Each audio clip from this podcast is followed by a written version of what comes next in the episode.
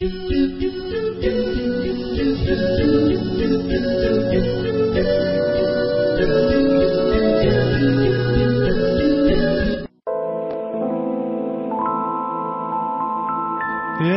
الأرواح يشفي الأتراح. هذا القرآن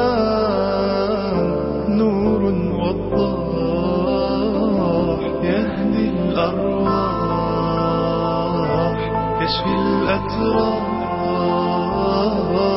هذا القرآن.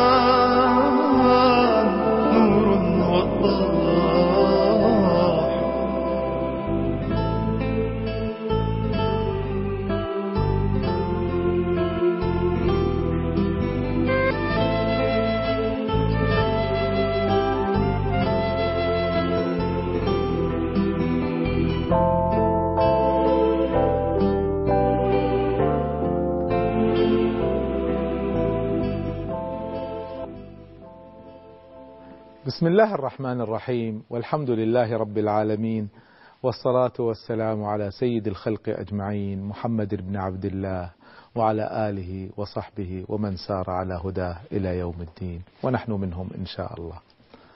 أهلا بكم ومرحبا مع سحر القرآن ومع الحلقة الأخيرة من هذا البرنامج الذي عشنا معه على مدى هذه الحلقات.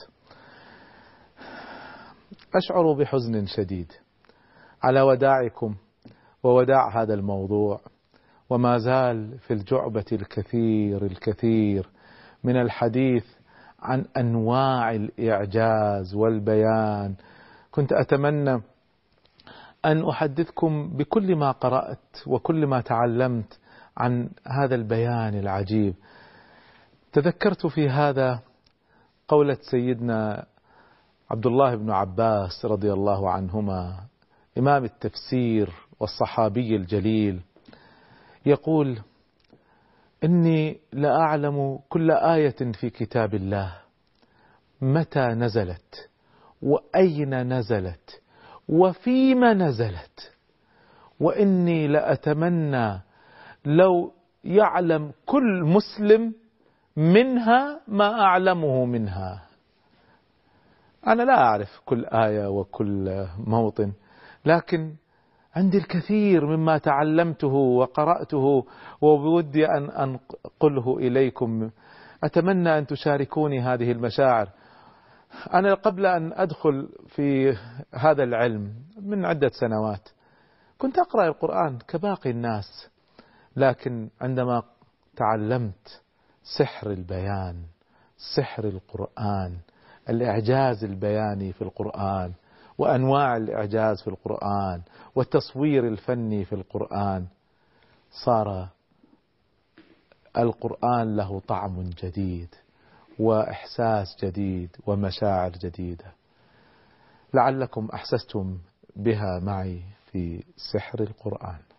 لو أنزلنا هذا القرآن على جبل لرأيته خاشعا لرأيته خاشعا متصدعا من خشية الله. الدعاء هو ما سنختم به في كل أمر. لكن الدعاء في القرآن الكريم له نمط خاص. كنت حدثتكم عن النغم في القرآن. واسمحوا لي أن أبدأ هذه الحلقة بالحديث عن نغم الدعاء. الدعاء القرآني يختلف عن أي دعاء آخر مهما كان في فصاحته. النغم القرآني يبدو في قمة السحر وقمة التأثير في مقام الدعاء. الدعاء بطبيعته هو نوع من النشيد الصاعد إلى الله عز وجل.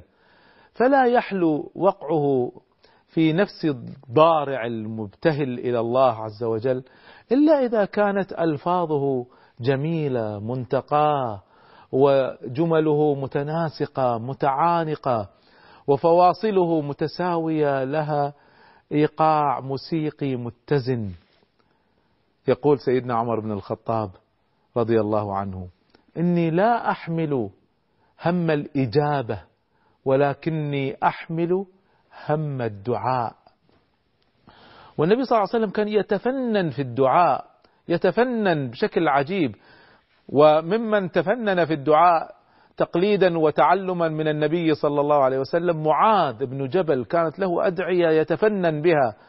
فأحد الأعراب الذين أسلموا لما سمع هذه الأدعية قال يا رسول الله إني لا أعرف دندنتك ولا دندنة معاذ ما أعرف أدعو مثلكم. كل الذي أعرفه أن أدعو بأن أقول ربنا آتنا في الدنيا حسنة وفي الآخرة حسنة وقنا عذاب النار. النبي صلى الله عليه وسلم قال حولها ندندن. كل دعائنا حول هالكلمتين لو ما دعيت إلا بالدعاء كافي. هذا الدعاء جاء في القرآن الكريم. والقرآن الكريم لم ينطق عن لسان الأنبياء والصديقين والصالحين إلا بأجمل دعاء بأحلى دعاء نغما وأروعه سحر بيان. هذا النغم الصاعد من القرآن خلال الدعاء يثير في كل لفظة صورة وينشئ مع كل لحن مرتع للخيال. أنا أريدكم أن تكونوا معي ومع بعض أدعية القرآن الكريم. ولنأخذ دعاء سيدنا زكريا عليه السلام لنبدأ به. دعاء عجيب جميل وكل دعاء في القرآن جميل. أشرت إليه إشارة سريعة في اللقاء الماضي ودعوني أفصل هنا في حديثنا عن نغم الدعاء. في قصة مريم. الله سبحانه وتعالى بعد الحروف المقطعة التي تقول هذه الحروف هي التي يتشكل منها القرآن وأتحدى العرب جميعا أن يجتمعوا ويستعينوا حتى بالجن ليأتوا بآية من مثله. كاف ها يا عين صاد هذه حروفكم. آية واحدة. تلغوا فيها كل هذا القرآن. ثم ينطلق بعد هذا الإعجاز وهذا التحدي ذكر رحمة ربك عبده زكريا. زكريا عليه السلام كان شيخا جليلا مهيبا وفي دعائه نجد على كل لفظة ينطق بها مسحة من من رهبة شعاع من نور. نتمثل الصورة أيضا. هذا الشيخ الجليل على وقاره متأجج في عاطفته صوت متهدج طويل النفس. ما تبرح أصداء كلماته تتجاوب في هذا الكون في نشيد في منتهى التأثير. بل إن زكريا في دعائه ليحرك القلوب المتحجرة. بتعبيره الصادق عن حزنه وعن أساه خوفا من أن ينقطع عقبه ويتوقف نسله فوقف يصلي. وهذا نصيحة لكل محتاج سواء محتاج إلى ولد أو محتاج إلى مال أو محتاج إلى إلى شهادة قفوا وادعوا. فوقف قائم يصلي في المحراب. يبدأ وينادي ربه نداء خفيا ويكرر ذكر الرب بكرة وعشية ويقول في لوعة الإنسان المحروم وفي إيمان الصديق الصفي هذا الإيمان من صديق يقول ربي إني وهن العظم مني. واشتعل الرأس شيبا انظروا للوصف. انظروا للوصف. اشتعل الرأس شيبا كيف أنه لم يبق فيه شيء من سواد. كالنار تسري في الهشيم فتنهيه. وصف عجيب من التصوير الفني في القرآن. ولم أكن بدعائك ربي شقيا. وإني خفت الموالي من ورائي. وكانت امرأتي عاقرا هل لاحظتم الوزن؟ هل لاحظتم النغم؟ هل لاحظتم الحزن؟ فهب لي من لدنك وليا. يرثني ويرث من آل يعقوب. واجعله ربي رضيا. البيان لا يرقى إلى هذا هذه العذوبة في الوصف التي تنتهي في كل فاصلة في كل آية مشددة. على هذا التنوين الذي يتحول عند الوقف إلى ألف لينة كأنها في الشعر ألف الإطلاق. والبيان لا يرقى إلى وصف هذه العذوبة. وأي عذوبة أعظم أعذب وأعظم من سحر القرآن.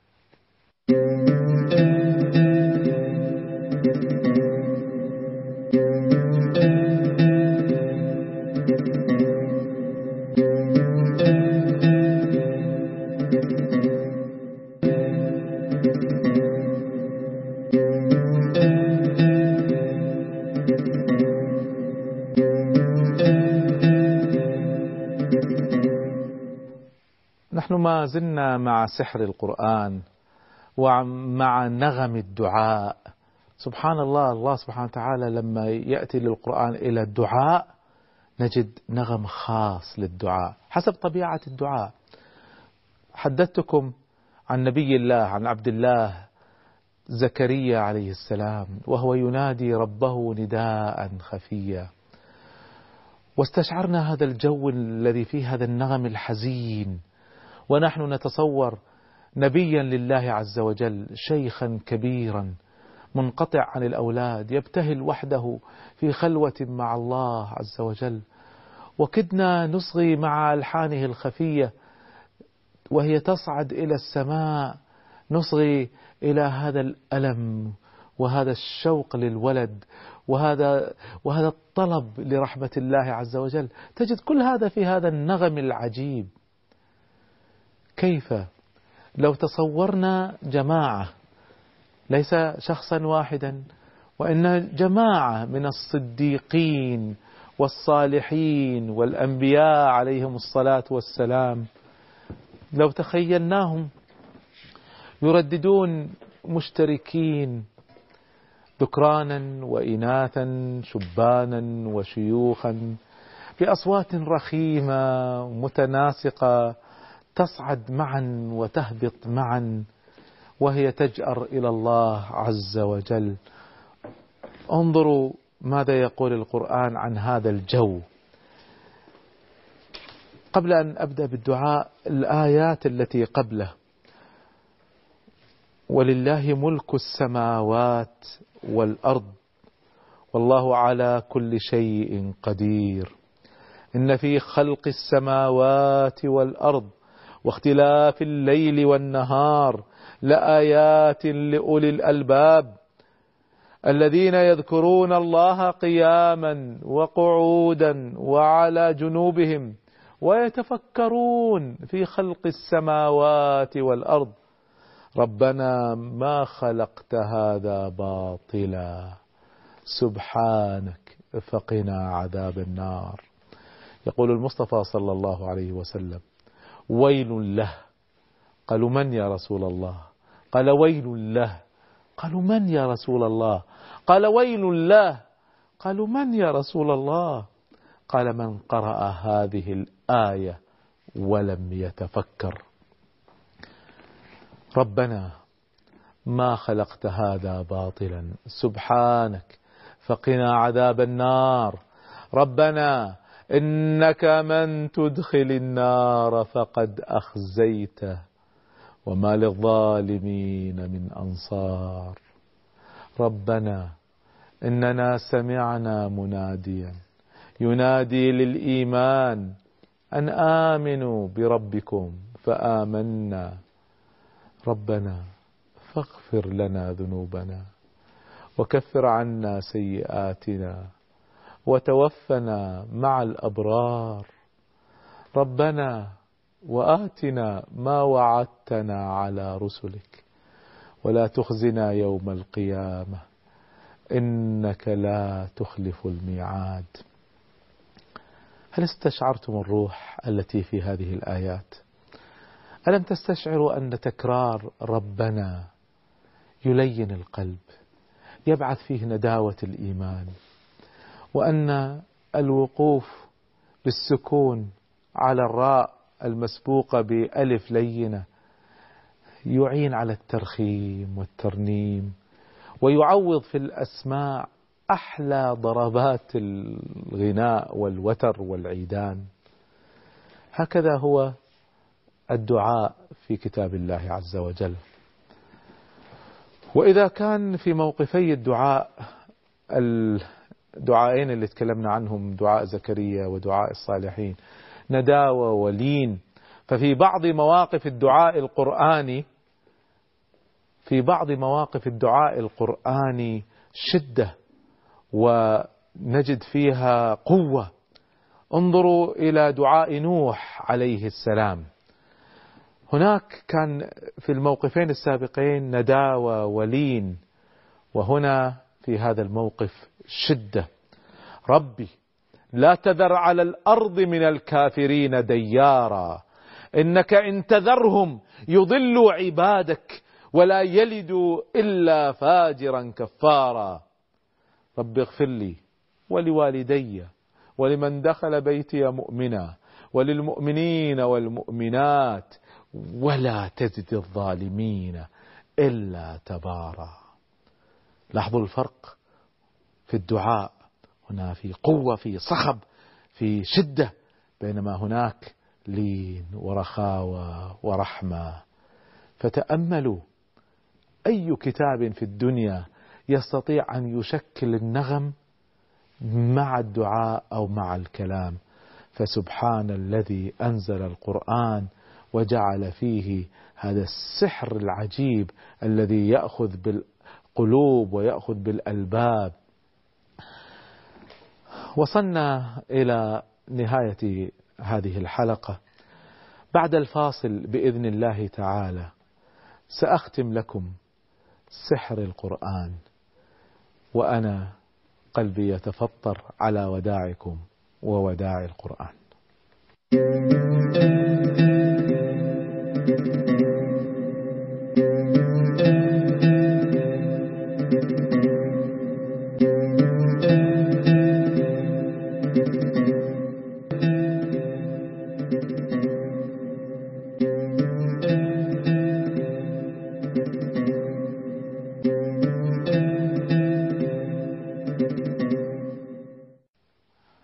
في الجزء الأخير من برنامجنا سحر القرآن.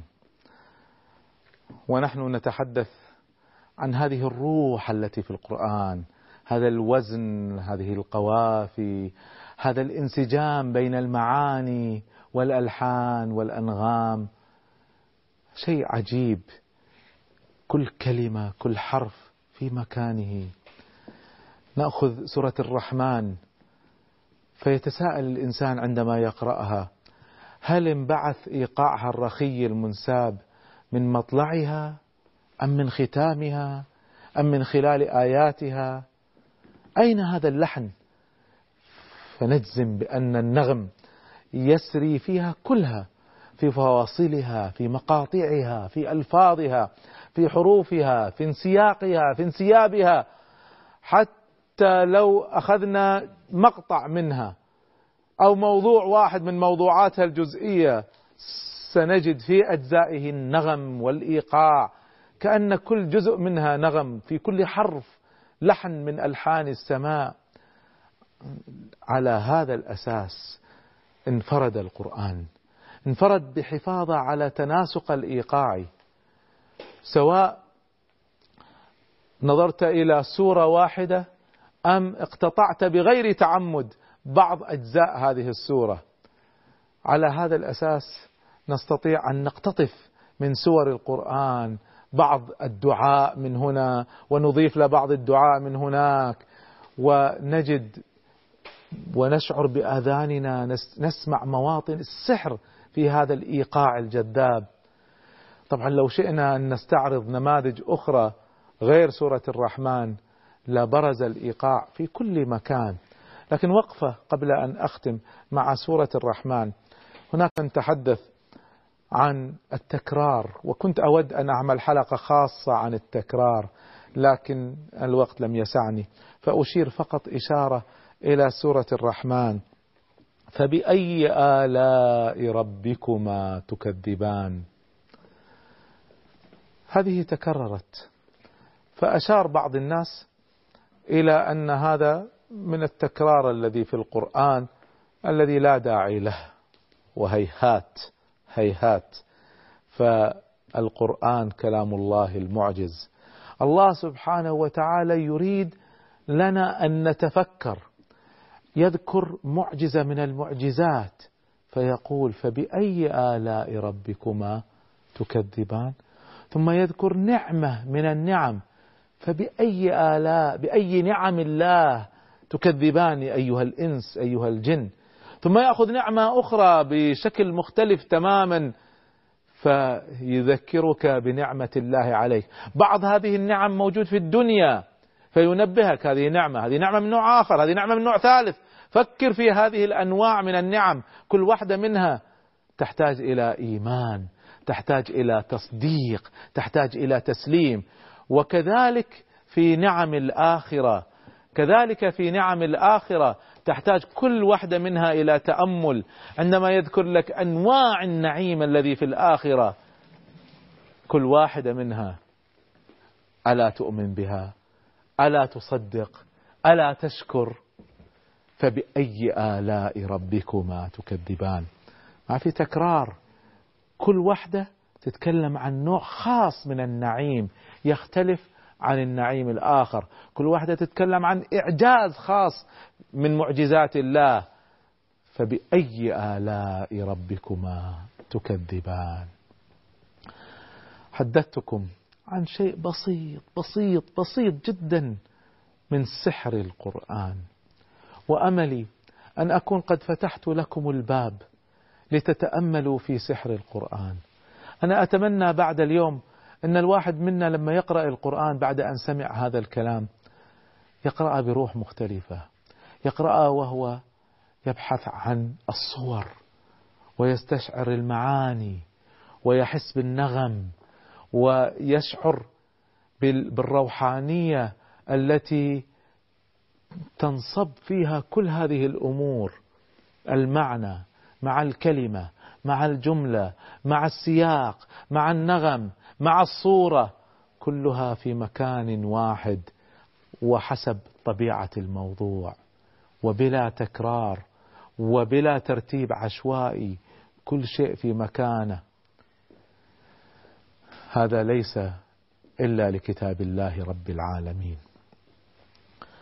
في ختام برنامجنا سحر القرآن أسأل الله سبحانه وتعالى ألا نكون من هاجري القرآن وأن نلتصق بكتاب الله عز وجل. هذا الكتاب هو السعادة في الدنيا والنجاة في الآخرة للفرد وللأسرة وللأمة وللبشرية جمعاء. عندما تركنا العمل بهذا الكتاب وصرنا فقط نتغنى بهذا الكتاب دون عمل به. ضعنا وضاعت أمتنا وضاعت حضارتنا. لنعد إلى كتاب الله عز وجل. ففيه المتعة وفيه الفائدة وفيه المنهج لإصلاحنا وإصلاح البشرية معنا. اللهم تقبل منا. إنك أنت السميع العليم. وتب علينا. إنك أنت التواب الرحيم. نسألك يا ربنا أن تجعل القرآن العظيم ربيع قلوبنا ونور صدورنا وجلاء همومنا وذهاب أحزاننا وغمومنا. اللهم علمنا منه ما جهلنا. اللهم ذكرنا منه ما نسينا. اللهم ارزقنا تلاوته آناء الليل وأطراف النهار على الوجه الذي يرضيك عنا. تقبل الله منا ومنكم. وصلى الله وسلم على سيدنا محمد وعلى آله وصحبه أجمعين. سبحان ربك رب العزة عما يصفون وسلام على المرسلين. والحمد لله رب العالمين.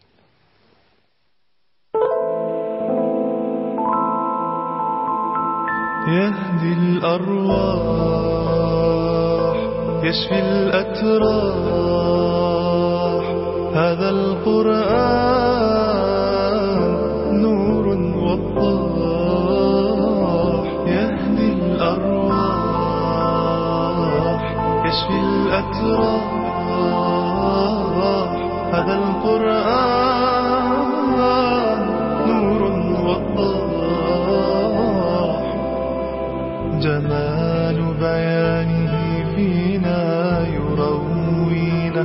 ويحيينا جمال بيانه فينا يروينا ويحيينا. هو القرآن معجزة إلى الأفلاك يعلينا. هو القرآن معجزة إلى الأفلاك يعلينا. يهدي الأرواح يشفي الأتراح هذا القرآن نور وضاح يهدي الأرواح يشفي الأتراح هذا القرآن